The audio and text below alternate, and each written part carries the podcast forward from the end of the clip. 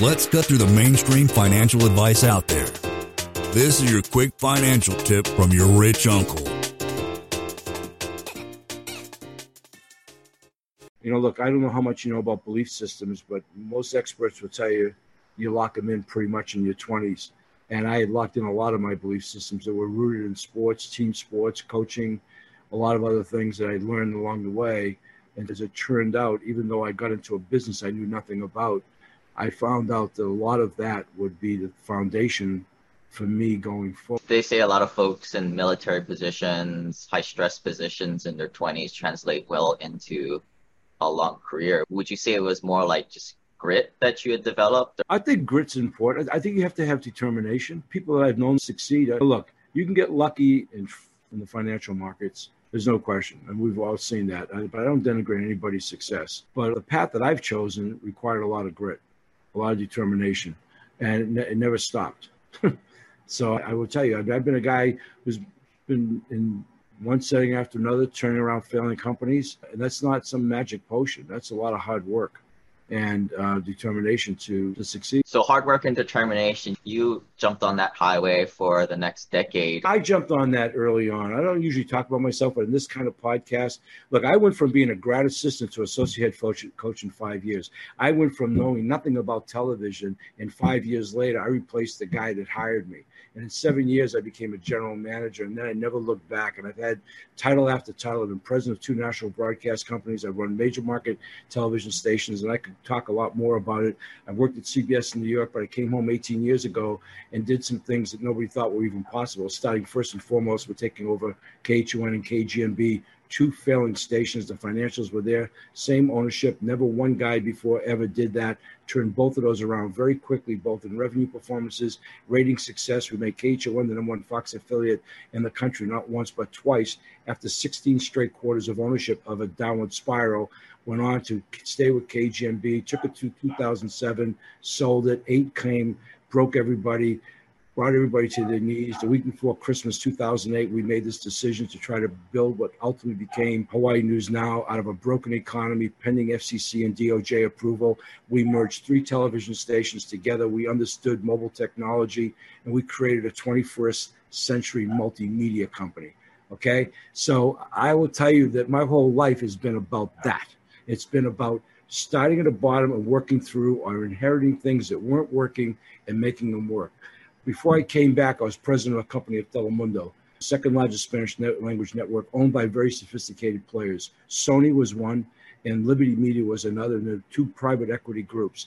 They had just bought it for five hundred million dollars, saw a niche in the marketplace in Hispanic broadcast, saw the trends, understood what Latinos meant for the economic terms, invested heavily, lost one hundred million dollars the first year, in their very first year. Fired the two people, brought myself and a guy named Jim McNamara in, who was the C E O. He stayed in Miami. I stayed in L A.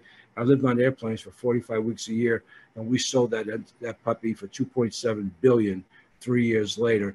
And we would have sold it for three point five billion dollars. Jeff Immelt was on record, because we sold it to N B C, of saying that was one of the things that came out of nine eleven was they saved nearly a billion dollars in the acquisition of Telemundo. And that's because they had private equity guys who wanted to sell, and they put a deal on the table they couldn't refuse, even though it was discounted.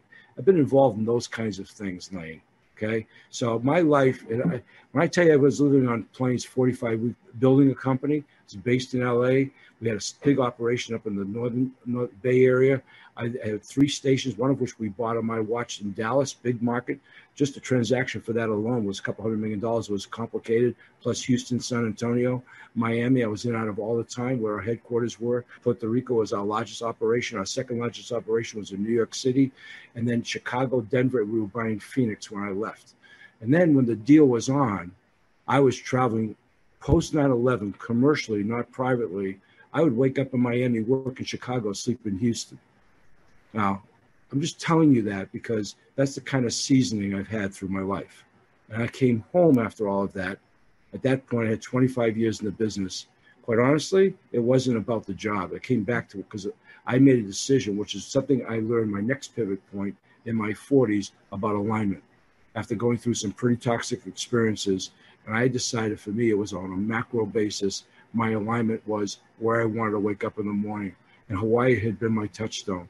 I told the press when I came back in two thousand two, I told them that I said I moved to the mainland in eighty-nine, but I never left Hawaii, which was true. Not only did I come back every year, but let me offer this insight. When I first left here, I went to Seattle, brought my three kids with me to run King Television, one of the most prestigious jobs in America, and they recruited me. I had been working for them for a couple of years. They could have hired anybody. So they offered me the job on my forty-third birthday. I was in Wyoming. I was doing a football game with Jim Leahy, and I got this up. They said, we've made a decision. They called me up to wish me happy birthday. They called me up to tell me they made a decision when I moved my family. And I really didn't want to move out of Hawaii at that point. I really didn't. I'd been here since seventy-one. My kids were born here. They loved it here. I was doing well in television. I was proud. By that point, I transitioned over to K H N L. We're doing all U H sports. We're making a real contribution to the community. I was doing a lot of public speaking. I was enjoying just a sense of being a real integral part of this place through sports, which was my, interesting enough, in my origins of my coming here in nineteen sixty-five as a player, living like that. It all felt good. But in that spirit of, of challenge, there was, in that crossroads, like I said, I knew all roads led to that, that I had to do something. This is my second big pivot point, that I really didn't want to do, but I knew that I had to do it, and I answered the bell to do that. So I didn't know they were going to sell the company. It brought me in to turn it around. Three years later, we did. They sold it. Next thing I know, I'm in C B S in New York. But during those three years, I'm in Seattle. Everybody always referred to me as the guy from Hawaii, and that always felt good. Then when I went to New York, it's, you know, Variety wrote this big article about I was the guy from Seattle. I'm like, no, I'm not the guy from Seattle. I'm the guy from Hawaii with this Boston accent. But I knew where my roots were. So it's been like that. Okay, it's not been an easy road. It's been really a hard road. So that's why you bring up the subject of grit. I take a lot of pride in that. I don't usually get to talk about that, but nothing's ever come easy. Nobody's ever handed me anything, okay? Anything. Lane is not a lawyer, C P A, but the dude did quit his engineering job and now owns thousands of rental properties. Learn more about the secrets of the wealthy. Join our community at the wealth elevator dot com slash club. And if you're looking for a longer form podcast, also subscribe to the Wealth Elevator podcast.